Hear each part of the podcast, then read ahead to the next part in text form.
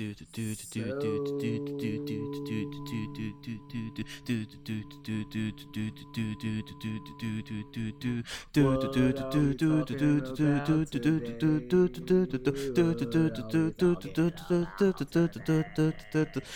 I had jokes. Closet, it's under my bed in like one of the little fucking Rubbermaid thingies. You could have just kept all that in. I could have. I just completely actually stopped in between because I thought you were talking about something else, but it is what it is. No, welcome back to episode. What fucking episode number is it? 210? 210. We up in. We're going up towards Dykeman right now, right? 210? Yeah. Right now in the city. We in the hype. We in the hype. Yeah. Going towards Dykeman and then up that way. But yeah, episode 210. It's your boy Mr. Alex and Mr. Cooler on the other end. Here. He was just talking about the fact that he should have been wearing the Miz shirt and he didn't. But so I have he's wearing his wavy shirt. I'm wearing my Switchblade shirt. I do need to get another Miz shirt. I've been meaning to get one for a while. You just failed by not putting yours on. That's a big difference because you've been a fan of him way longer than I have. So not really a supporter. It's difference. Bullshit, motherfucker. When me, you, and Elvis went to fucking Long Island, same shirt.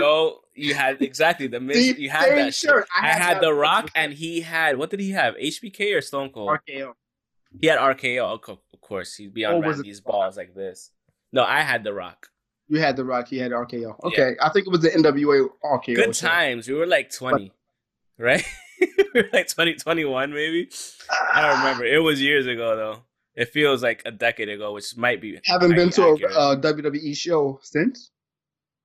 No, well, no. You don't count WrestleMania, yeah, obviously, but we could have been at fucking NXT. That was the first 3-hour show. It was. But yeah, it's not out there. So we're here to talk about some things. I'm getting my La Fin du Monde ready. Sorry for showing the blade. I didn't mean to show that. I just needed it to. Are you threatening me right now? Is that what's happening? No. So we're sponsored by La Fin du Monde today. No, we're not. I'm kidding. We're not. I wish we were. We could be. I fucking love this beer, man. If you ever want a nice, smooth Belgian beer that'll fuck you up at 9% alcohol volume, and you won't even see it coming. La Fin du Monde. Anyways, I remember laughing and giggling off of that on one of the earlier episodes, one of the first 100 episodes maybe. Facts. Remember because I had the big bottle. My boy got me the big ass bottle. The one. Yes. And it had us fucked up. But either way, sorry. Okay, New York. We're here to talk about what happened this weekend in terms of the WBC Junior Lightweight Championship bout between Oscar Valdez and Miguel Berchelt. After that, we're going to talk about UFC Fight Night, Blaydes versus Lewis. A pretty good card overall. I enjoyed myself watching it. Yeah, it was amazing. After that, we're going to get into some AEW news, courtesy of Mr. Cooler. And then we'll finish up with AEW's Elimination Chamber. WWE's Elimination Chamber. It's already working. WWE's Elimination Chamber review and results. So that's what will be going on. And yeah, so I mean, we could get started with the WBC Junior Lightweight bout on championship bout on Saturday night. Yeah, Saturday night after UFC, either whatever. So I didn't watch the full card. I just watched the main event after UFC ended. Because I was watching didn't we all? So yeah, exactly. So it was a great fight. Valdez was coming in undefeated at 28-0. He was a new hot shit.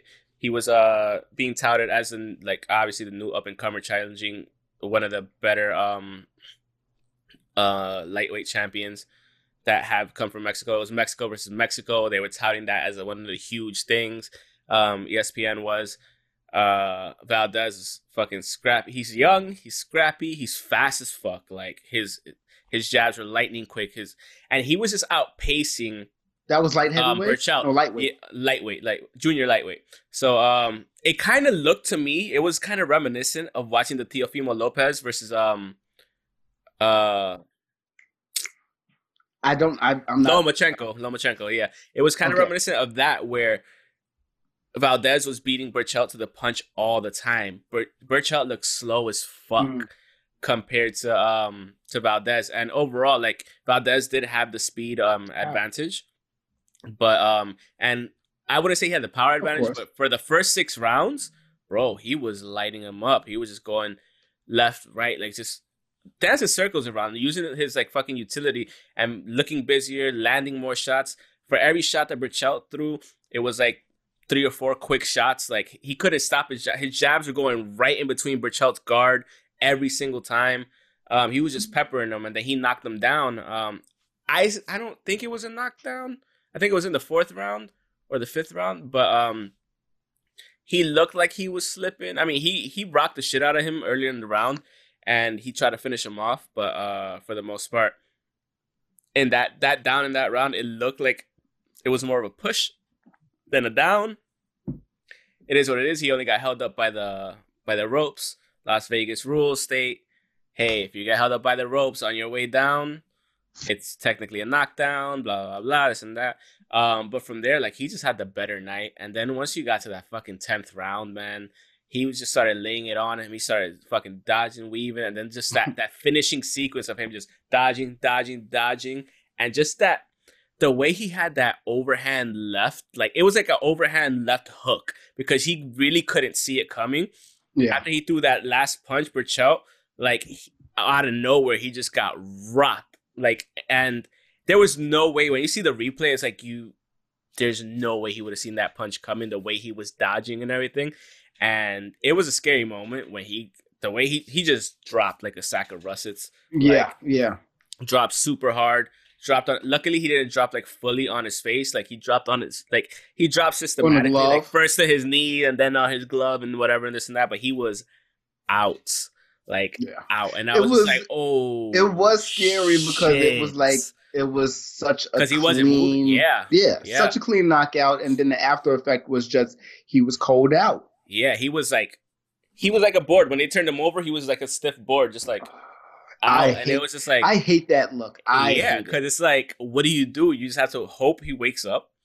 And then, like, when he started waking, like, he was talking with his eyes closed and whatever, and he wasn't rushing everything. And then, like, once you saw him sit up and everything, I was just like, oh, thank God. Like, especially as somebody, like, not even to mention, like, his wife was there and shit, or girlfriend. I don't know if it was his wife or girlfriend, but she was there. And, like, as a fan, when you see that, so, like, if you're going through that as a fan, like, oh, shit, like, I hope he's not really fucking hurt. Mm-hmm. You could imagine what the coaches or the family that was there present for him. So, yeah, the one thing about Berchelt was that, and everybody said it, like, yes, he would fuck people up. Yes, he was a great champion and this and that, but he took too many hard hits on his way and you just see him getting rocked left and right. Yeah. I forgot what the and the then punch his neck kind of snapped back a little bit too, like, so total it's all of that.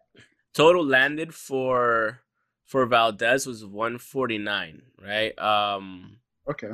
I think that was power punches landed by Valdez to Berchelt, which were mostly all to the face. 103 shots, bro. That's 103 power shots to the fucking face over and over and over again. The jabs coming through. You're getting peppered with the jabs. You go over. He counters with the left. It was very, very difficult. You look like you froze. I'm going to keep going because I think you did freeze. Either way. It was pretty difficult for Berchelt overall. Let me pause this. And we're back. Technical difficulties once again on his end, not on my end. Who the fuck knows? Well, yeah. So what? Audio? We don't know. Is your audio good? This yeah, week? Go fuck yourself, bitch. Yeah. It is. All right. I made sure this time, and it is. Okay. I'm just asking the question. No, I know. Just getting back to the just finishing up with the Valdez championship win. He put on a show. It reminded me of Teofimo Lopez. Funny enough, Teofimo Lopez was actually at the event too. So he was there watching. So you know, Teofimo Lopez being the undisputed lightweight champion. So he, you know, he's probably interested in that because, you know, it makes sense to be interested. We'll know later he's going to have. Yeah. I think he's a lightweight champion, if I remember correctly. Yeah, he should be. So, but yeah, it was a great fight, great 10 rounds. And the craziest shit was he knocked him out at 2:15. 59 of the round. The round was practically over, and he dropped him at the end, right at the end.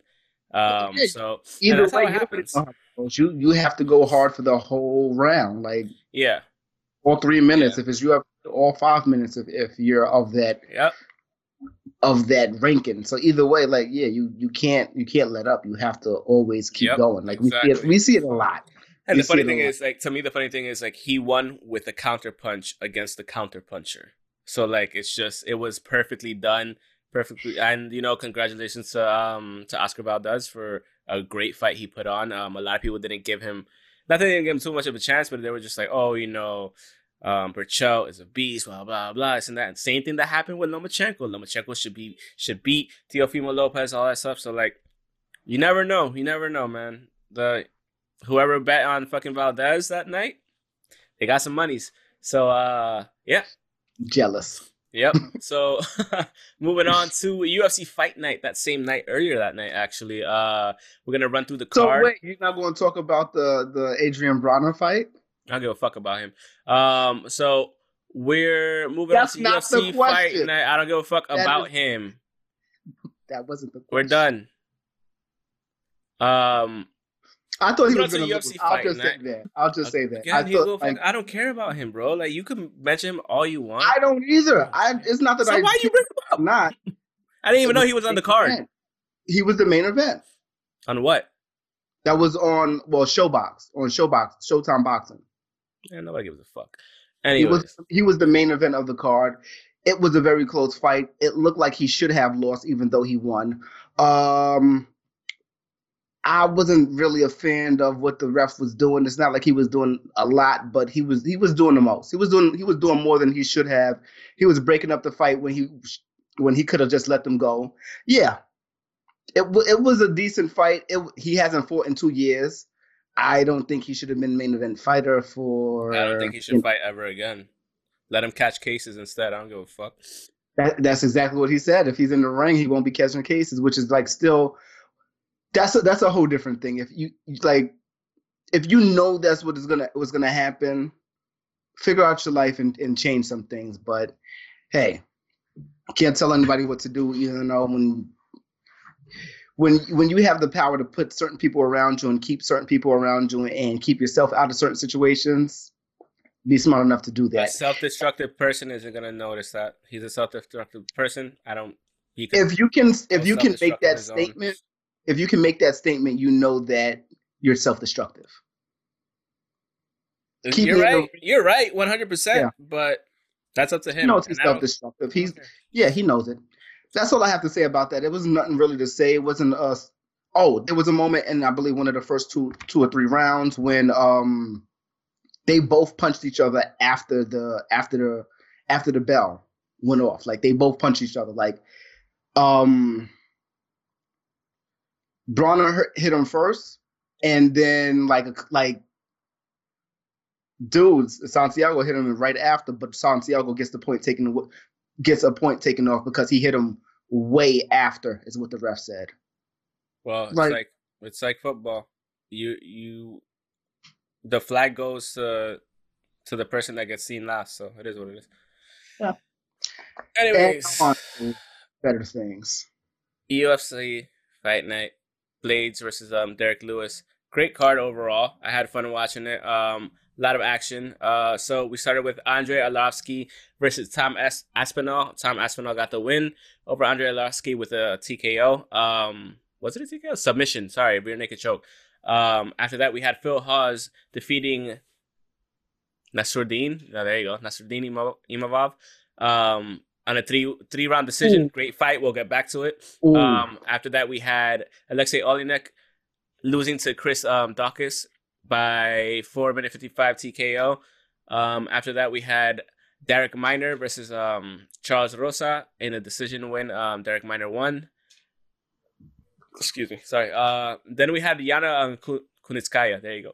I was worried I wouldn't say that right, even though I saw it so many times. You had Yana Kunitskaya defeating...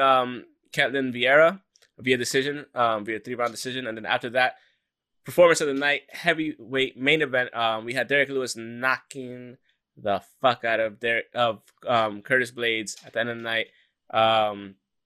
Great fight. And, you know, Derek Lewis did his thing. Unfortunately for Curtis Blaydes, he couldn't hop that hurdle again. So we go down to, I think you wanted to talk about the Phil Hawes thing. I want to just talk real quick about Tom Aspinall. Like, he grew up watching Andrei Arlovski.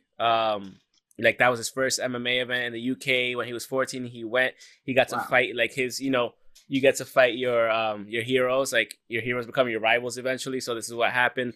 The dude, for a fucking heavyweight, that dude moves like a middleweight. There was, like, this fucking 20-punch combo that he did on Andrei Arlovski in the first round that I swore he would have taken him down. Arlovski's a beast. Fucking Arlovski. But, like... Yo, Tom Aspinall, like, he's putting people on notice. He's really good. He was the favorite anyway. Don't get me wrong, but, like, he's really good. He impressed me. I was watching it. I was like, yo, wow, this guy's nice. And he got a performance of the night for that. That rear naked choke was simple. It was quick. Arlovski wasn't expecting it. And, and the funny thing is, like, he just had to tighten once. And Arlovski just went, like, all right, fuck. And you heard him go, fuck. So, like, he knew he was done. He was like, what's the point in trying to get out of this? I know I'm done. Like, he just tapped back quick. But he tapped immediately. And that's I was telling you through text, like, I didn't even see anything except for the tap out. Like, that's it. Yeah, like, I saw him quick. Put it in. Like, he didn't get punched. He put it on, and it was just over. Real quick, like, and he was just like, fuck, man. Like, you know, he was pissed about it. So, like, you know, why try to got out of something that he honestly wasn't going to get out? That's actually smart fighter instinct too. It is, because there was no prevent damage. You knew you lost. Like, go ahead. Exactly. But you know, you don't want to go to sleep. You don't want to get choked out. Exactly. Honestly, like, what's the point? If you know you lost, it's like, alright, motherfucker. Yeah, like, it's more detrimental if you actually do get put to sleep. So you look like you want to say something about the Phil Hawes and Imavov fight. Yeah. It was so, like, you were saying about the boxing match, right? Yeah. Like, well, what we were saying, like, you have to go to the bell. Yes. To the bell. And, like, Hawes almost did not make it. Yeah, Imavov. I think Imavov, if he had 30 more seconds, maybe a minute, he would have pulled out the win, because Phil Hawes was controlling the match for the first two rounds with the wrestling, with putting him up against the cage, making him, you know, just getting in his face. And Phil Hawes is also known for, you know, knocking people out. For, like, he has the power. He can wrestle, but he can strike. But it just came to, he had a different game plan overall. And then at the last round, like, Imavov just started peppering him. Just started getting hits here and there. And he rocked the shit out of him. Because they was telling him, like, you need to knock him out. You got to go for the win. Like, that's the only way you're going to win, if you knock this motherfucker out. If he was able to get up, like, maybe a minute before, he would have knocked him the fuck out. Because Phil Hawes was about to be done. Maybe 10 more seconds. If he would have eaten one more and he had 10 seconds left, that was it. If he would have gotten caught. He was, like you said, he was peppering him. It was to a point where in the last maybe 40, 50 seconds, like, he was out of it. He was like, he was aware, but he was just the whole fight. The whole dynamic of the fight had changed immediately. Yeah, in those in that last minute, completely. But yeah, it was really good. You know, unfortunately for Imavov, he didn't have enough time to actually complete the comeback. It would have been nice if it would have been cool. Like, you know, I don't want Phil Hawes to lose necessarily, but, like, to have seen that comeback, if it would have happened, just kind of like when Derek Lewis did it to Volkov years ago, when we were watching at Naldo's house, when everybody was like, oh shit, like, that would have been dope. But it didn't happen. He ran out of time. Phil Hawes barely escaped. He even acknowledged it, like, in the post-fight interview. He was like, yo, like, yeah, he got me quite a few times. Like, I didn't finish it the way I should have. I almost got finished. Like, he acknowledged it. So at least, you know, as a fighter, he acknowledged the fact that, like, it could have went. And he know exactly what happened, and he's going to have to watch it back and say, okay, this is what happened at this specific time. So I can see this rematch happening in a couple of months, maybe a year or two. Yeah, maybe. Depending on where they both are or whatnot. Like, yeah, absolutely. After that, I do want to see 5 minutes. I do want to see a full 5-minute round. Yeah. Like, 3 was cool and all, but give us some 5-minute rounds and we can see what's going to happen. Yeah. And next time, so. What you mean 5-minute rounds? They're always 5-minute rounds. I thought that one was 3. No, it's 5-minute rounds. It's 3 5-minute rounds always. Okay, I wasn't paying attention to that then. and I know that most of them are all. I thought it was just like certain ones. Unless I'm confused, okay. I don't know. All of them are 5 minutes. Yeah, I'm looking at it right now. Like it says 3-round decision, okay. 5 minutes. Yeah. All right. Chris Daukaus is looking like a beast too. You were saying with Aleksei Oleinik, the problem with Oleinik, like he can't strike. I wasn't even gonna. He's called the ball constrictor. No. I mean, yeah. Like you were asking me if he was done, if he's washed up. I wouldn't say so. Like the problem is he can't strike, and Chris Daukaus was right about that going in. Like he's not a puncher. Oleinik has only one good overhand right. If he catches you and you start stumbling, he could bring you to the ground. That's where his game goes. The fact that he couldn't bring down Chris Daukaus. It was all in or not. Like you either got him down or you didn't. When he failed the first time, that opened him up for a bunch of hits. He was already groggy from there, and luckily Herb Dean stepped in and he was just like, "Nah, you're done. Like that's it. Like you can't take no more." And the thing was, like you even saw it. Like Herb Dean had to catch him. Mm-hmm. Yeah, he had to catch him. And I think even then, like it was a late stop because at the same time, it's like, dude, maybe. It was like maybe 10 seconds too late. Like you should have probably stopped it at 4:45 because he was getting peppered again up against the cage. He was against the cage. He was against the cage, just doing nothing, turtling just up, covering up. And I think it should have been stopped way earlier, like 10 seconds earlier. But at least it wasn't any super detrimental punches. Yeah, exactly. Like that last one. Yeah, absolutely. Derrick Minner versus Charles Rosa. Derrick Minner put on a clinic in terms of ground control, wrestling, and all that stuff against Charles Rosa, who is a fucking black belt in Brazilian Jiu-Jitsu. Like, dude, he was just on it that whole night. Like, that was beautiful to see. I'm not a huge fan of the fucking grapple game and, you know, the floor game, but, like, Derrick Minner, like, he put in a fucking clinic on that one. Like, every time Charles tried to do something, and Charles almost did get him a couple times with like arm bars and all that shit and triangle chokes. He almost got him a couple times, but every time Derrick Minner, like he kept calm, he got out of it, he switched positions, and they were just flowing beautifully. Derrick Minner was flowing beautifully on the ground. Every time that Charles Rosa tried to do something, countered. And it was just like, yo, this dude's nice. He almost didn't make it too at the end of the round. Like he almost got caught a couple times again. In other submissions, but like overall, it just looked amazing. He had an amazing ground game up against somebody who has an amazing ground game. So like he just proved like, hey, you know, like I could do it too. And it was a great fight to watch. Kind of the same thing with Yana Kuniskaya versus Ketlen Vieira. Ketlen Vieira kept taking it to the ground, which is fine. The problem with the fight was for Ketlen, at least, she just took her to the ground and did nothing. And that's why she lost. Yeah. She took it to the ground, did nothing, was barely trying attempts. Every time Yana was able to, like, at least counter or, like, even if she was on the defense, she was punching the shit. She just looked busier on the ground. Even if she was in defensive mode, if she was on the bottom, she just looked busier. She was punching. She was moving.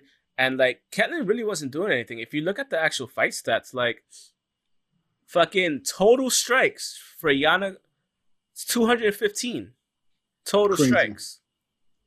Significant strikes, 47. For Ketlen, 35 total strikes, bro. 35. 7 significant. That's it. So that's not doing nothing. When you see those numbers, you understand why Yana actually won, even though she got taken down 3 times, even though she was on bottom position most of the times. She did have the second round where she took it to Ketlen, and I think that's where she won the fight, honestly, when she took it to Ketlen and actually controlled the ground game over Ketlen that whole entire round, which showed, you know, hey, I could do this shit too. And she was punching her. She was doing all that. And at the end of the fight, I think the other thing was Yana had that last 10-second stretch where she punched the shit out of her, elbowed her a couple times and made her bleed. And that also probably won her the fight, too. Because, again, Ketlen was doing nothing. It was just like another, like... The busyness. The busier fighter is always going to... Not always going to come out on top, but you're going to notice, like, okay, even though this person got taken down, They were moving, they were hitting, they were blocking, they were doing all this and that. Like, you know, whenever she was able to change positions, she defended well, because a lot of people don't realize defending well against transitions also wins you points. It might not win you as much points as you think it does, but it will win you points overall. So Yana did a great job getting that win from a, if you could say, inferior position, being taken down all the time, but at the same time, her keeping busy, her that second round where she took over and beat Ketlen at her own game, actually really helped her with that. And it was a good fight. And then after that, like, what can we say about Curtis Blaydes versus Derek Lewis? Derek Lewis could not find his footing. Like, if you notice, he just kept slipping.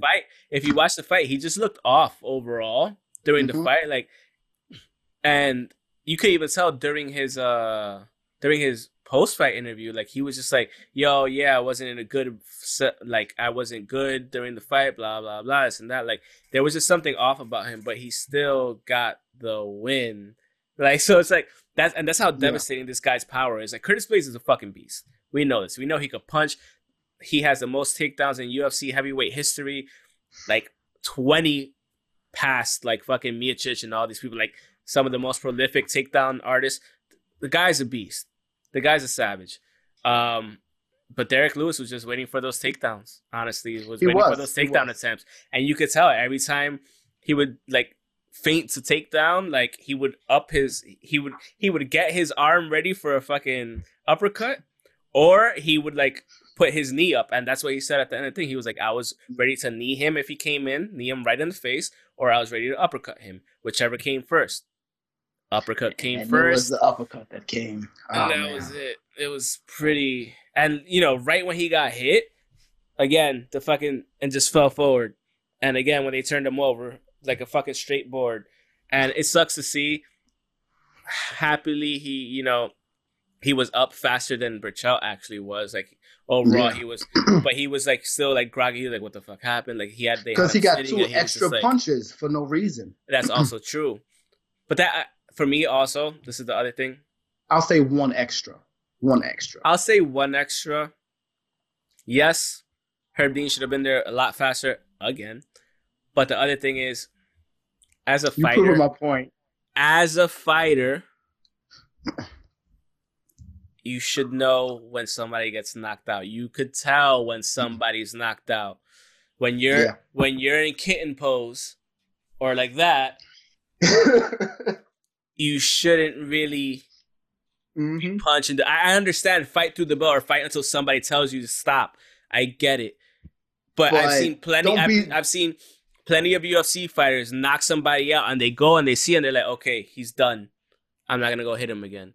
Maybe they hit one extra time because they're still in the motions of doing stuff, but like it was clear he was knocked the fuck out from that first one. And as soon as he got up, he said, blame Herb Dean. Like, he said that because he knew what was happening. Like, he knew, he knew two things. He knew Herb Dean should have stopped him, and he knew he should have stopped. So it goes both ways. Like you said, that's what I'm saying. It goes for both. But at the same time, like, I've been talking about Herb Dean for a while, and his seems like he's slipping on certain things. Yeah, it seems like he's slipping on certain aspects and this and that. So it's just it's a little worrying that we're seeing more faults with him, kind of. And the thing is, like, we never used to see these faults that much. I don't know if he's just why he's slower to react than usual. We saw it twice in one night, technically. So it's like, dread's too heavy. I don't know what's going on, man. Like, what's going on? But overall, great fight night. And honestly speaking, can we get Derek Lewis a title shot for real? Like, cause he beat the number two rank. He said it. He beat the number two rank. He said it. Stop sleeping on Derek Lewis. It's true. Stop sleeping on Derek Lewis. Like, just stop. Last thing I do want to talk about with the UFC is: did you see that video package they put out with the little black kid and dude? With his son, yeah. What's your problem? I like it. I don't like it for this month. Yeah, I like it. I just don't like it for this month. It's very white savior ish. I understand that, but I also I want. Have there been any black stories this month? I want to. I don't know. I don't know. That's, you could blame that on the UFC. That's not Michael Chandler's fault. They asked him to do a piece about his kid. That's a different story. That's on UFC. I'm not blaming anybody. I'm blaming the UFC. Yeah, absolutely. If the UFC failed to particularly highlight overall Black History Month in terms of, you know, they have plenty of black champions that they could have, you know, Francis Ngannou, or like not even Francis Ngannou, but yes, Francis Ngannou, like, all, everybody. You could have been featured on everybody. Yeah, they had a lot of main events. Adesanya, fucking, obviously, Usman. Yeah. The thing is, for me, I understand where you're coming from, but I think the message that was coming from Michael Chandler saying, like, you know, overall, like, for me, it felt out of place. I will agree wholeheartedly. It felt out of place. Okay. Like, it's a Black History Month piece, but about some, a UFC fighter who adopted a black child. I get it. What he's doing is amazing. It's beautiful. He wants him to know his history. Yeah, everything about it, I can't really complain about it. That's his kid. He identifies that as his kid, his child. He did what he... That's fine. I'm fine with it 100%. Kudos to you. You're amazing for wanting to raise him as your own, because he is your own, as if he was your own blood child. Yeah. That's awesome. That's amazing. Yeah, you want him to know, you want him to know his history. You want him to know all that stuff, like, and the struggles that, you know, people like him face on a daily basis. Kudos to you and your wife. That's 100% amazing. It's not about Michael Chandler. It's not about his wife. It's not about the kid. It's just about, it just felt out of place.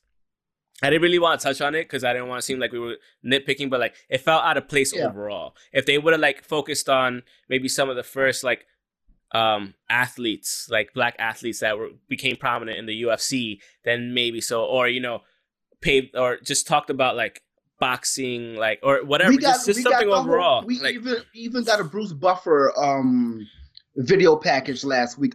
I love it. I did not think anything of it, but I thought it was just appreciation, and I love it. I like it, but it goes back to this being Black History Month. It was a weird. It was a weird package for me. Or are you not? And if you are going to participate, how are you going to participate? Because that is not participating. This one that we just saw was not participating. Yeah, it wasn't. It was a beautiful story. It was beautiful story. Amazing. He's a great guy for and that. We love it. It's not. Yeah, it's not him. It just felt out of place, and it felt out of place in terms of going with the Black History Month, like going with that theme, you know what I mean? So that's just like, sorry. I mean, that's Vince's friend, and Vince is Trump's friend, so I guess he loves Gina Carano. 6 degrees of separation. He loves Gina Carano. So anyways, but yeah, I mean, besides that, great UFC night, beautiful piece on Michael Chandler and his kid and his wife, amazing thing. But at the end of the day, can fucking Derek Lewis get some respect on his fucking name? Yes, like, honestly, we should have seen. It should have been a great. It should have been a great package just between them two, or anyone else that was there from last, overall, like last week's winners. Like, come on. I know. Again, that's up to UFC and marketing. At the end of the day, we can't. Yeah, it's not us. We can always complain about whatever we're going to complain about. But what we got on AEW's front. Okay, so let's start off with saying Sting took a powerbomb from Brian Cage. Super protective, though. You can see it, like, it was all shoulders. Oh, okay. No. Shit. Sting wish. But they played into that shit so well, because, you know, they have the overhead camera, right?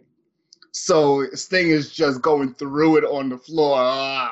Selling the fuck out of it, and it just looks amazing with that overhead camera. It just looked amazing. Okay, now I gotta find my thing. I had it up. Where'd it go? Unprepared. No, I haven't. It was just not highlighted. Okay, so the first match was FTR versus Matt Sydal and his brother Mike Sydal. Of course, the Sydals lost. We had a Matt Hardy and Hangman Page versus TH2. of course, the Hardy brother without a brother, and Hangman Page won. And then we had the AEW Women's World Title Eliminator Tournament Round 1, NWA champion versus, well, Serena Deeb, NWA champion versus Rio.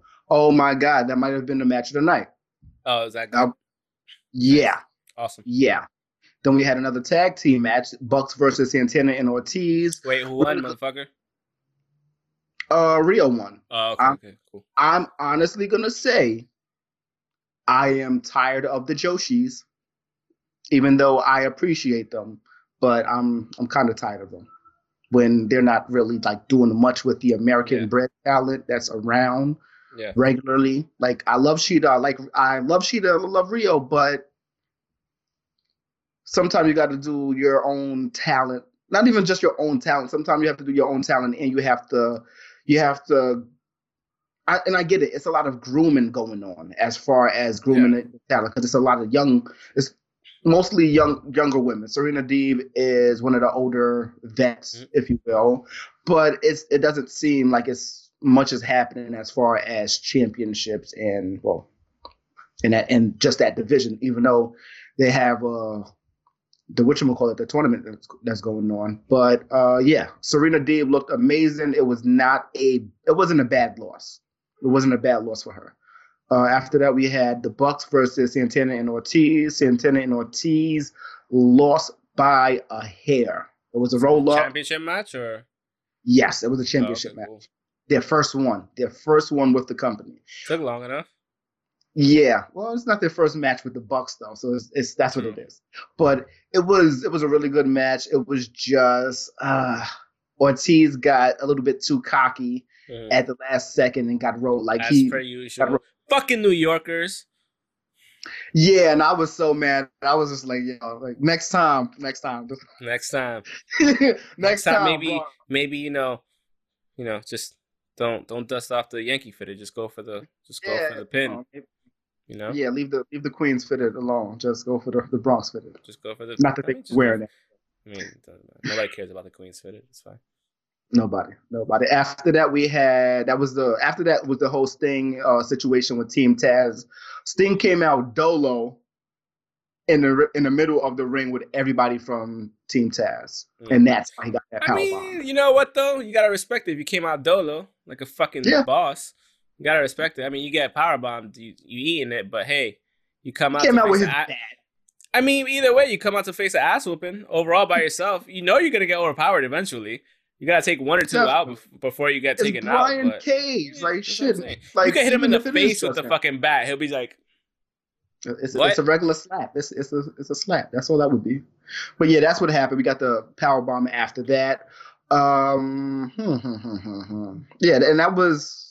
Yeah, that was like the call out before the actual match that is going to be a tag match. I think it's going to be like kind of like a hardcore match. Sting and Darby versus Brian Cage and Ricky Starks. Good match. I like it, but it's just the build up. That's going to be the build up does not interest me at all. Mm. It's like you have face paint, I have face paint. Let's team up. That's not literally what it feels like. Like, that's what it feels like. That is what it felt like at the beginning. Now it's just like, oh, yeah, we're going to be here and we're going to talk. Oh, we're going to be here and then we're going to talk. And then we're going to talk again. And then we're going to talk again. And now I'm going to come by. How about you both go by and, like, just fuck them up in the back, like a WWE segment? I'm sorry. Sometimes you just need things like that. Obviously, but you should have had it going back and forth the whole time. Like, all this talking shit, get out of here. Fuck out of here. It's boring, and then I get it. It's Taz, but it's annoying. It is really annoying. After that, we had Moxley, Archer, and Ray Phoenix going against Eddie Kingston and the Butcher and the Blade as the family. Really good match. I really liked it. Man, I don't even know what to say about it. It's exactly what you would think it would be. It was all over the place at times because it's 3-on-3, and then. Even when it did have structure with them hanging out on the corners, it was still kind of crazy. Why are Moxley and Archer friends? They have a common enemy that is Eddie Kingston. Eddie Kingston asked for this match. Okay, fair enough. Eddie Kingston asked for this match, basically saying he still has beef with both of them, and Archer, he still has beef with Moxley. As for Lance Archer, that whole situation, he's talking about, oh yeah, you've been messing with me since Double or Nothing, so yeah. And then Ray Phoenix, his whole beef with him is like, okay, yeah, I didn't want you in the group anyway. I wanted your brother, not you. Yeah. and then you had to go and make trouble for me, and both y'all left. So fuck you.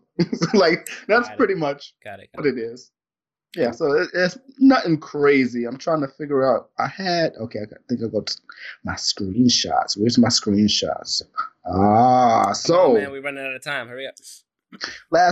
One of the last things. Okay, so the AEW World Women's Championship Eliminator Tournament whole thing. Yeah, that's still on YouTube, like I said it would be. Even though they have the one match on. Yeah. Okay. The majority of the matches are going to be. Yeah, I think the YouTube. Japanese matches, because those are more so pre-recorded. I think those are just all going to be on YouTube, which makes sense. So Tony Khan did say that he tweeted out earlier this week saying the AEW tournament, Rio versus NWA former champion Thunder Rosa, will be on Bleacher Report on the 28th. On a free Sunday special 1 week before Revolution. I think he's out here trying to prove something to somebody. Something to somebody or to a group of people. Maybe the board at TNT.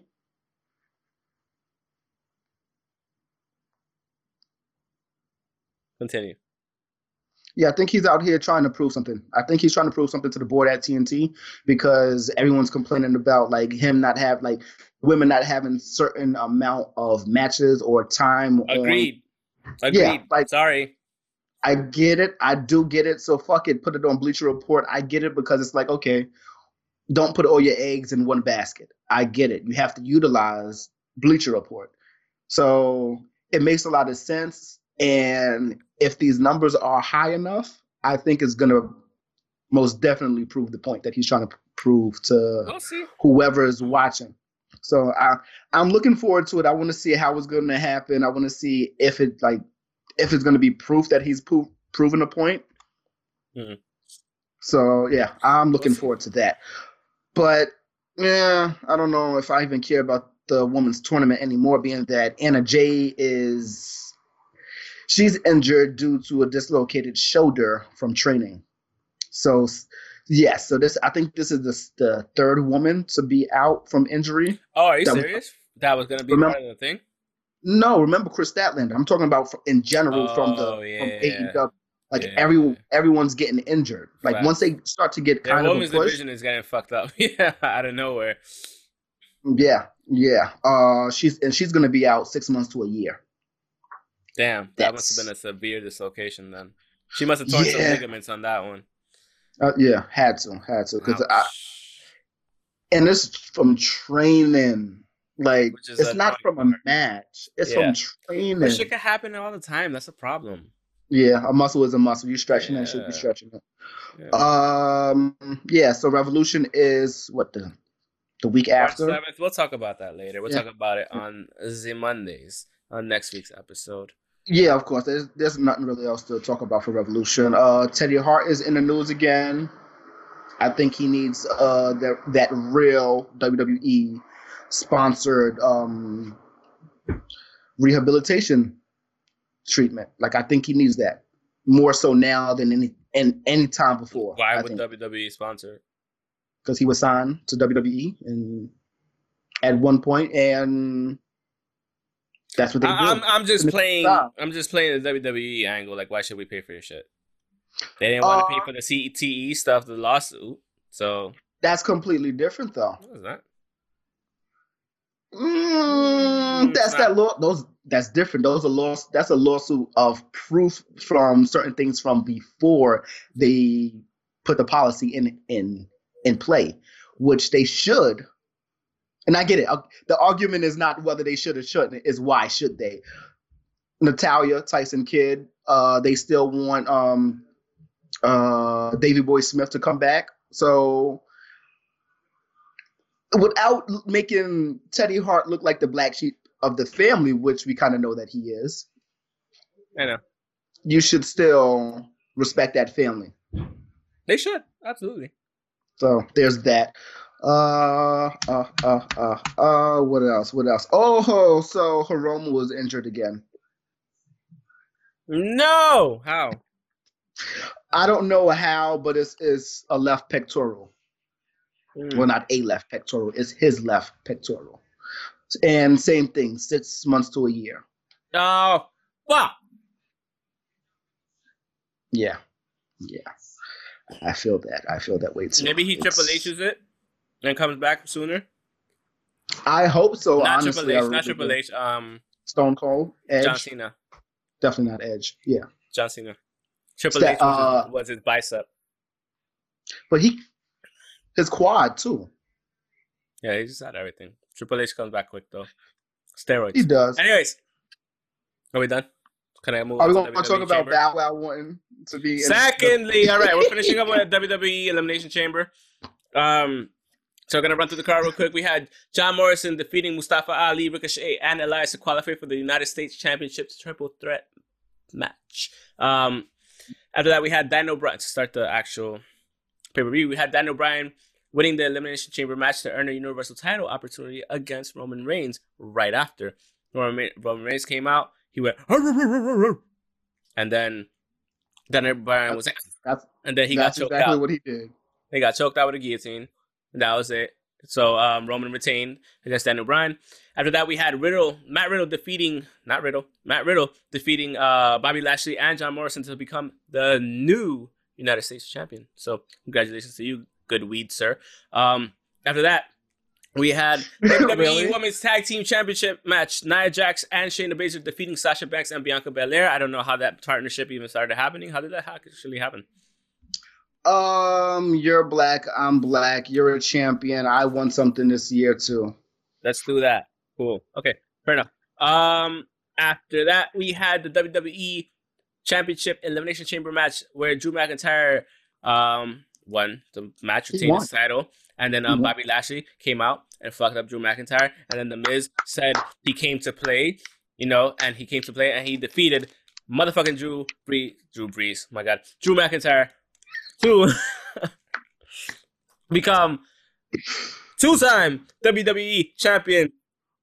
Fucking The Miz. It's funny because I was streaming and my battery's fucking running out. I forgot to charge it. We literally have like about 3 minutes. So I'm going to go real quick in these 3 minutes. So happy that The Miz fucking won. I was doing my stream. Yeah. I see The Miz come out with the cash. I was like, yes, motherfucker. I got really hyped. And he won. Well deserved. Just The Miz. He's been the most consistent person there for a long time. Never gotten hurt. Great wrestler. Great. Never hurt anyone. Fucking deserves it. Well overdue. We've been saying this for fucking years since we started this podcast. Well overdue. Like he needed to be champ.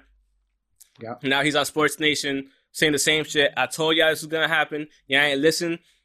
Here we are. I'm the WWE champion again. And you know what? It is what it is. It was a great chamber. I gave that chamber an 8 because he won. Just because of that. Just because he won. Because funny? He deserved it. I was saying the same thing because the chamber match, the chamber pay-per-view was not that good. It wasn't honestly. Great. It was good for a short pay-per-view, but it wasn't that great overall. Yeah. It wasn't. Yeah. Without that match, without The Miz winning, without that being a forced upon match, and I know that match was only 30 seconds. Mm-hmm. Without that, the last three matches were it was boring. Dragged. It was boring. It was dry. I literally am only giving the shit an 8 because of The Miz winning. That's literally it. Anything else is a 6.5 at best, and that's it. That's a 2.5.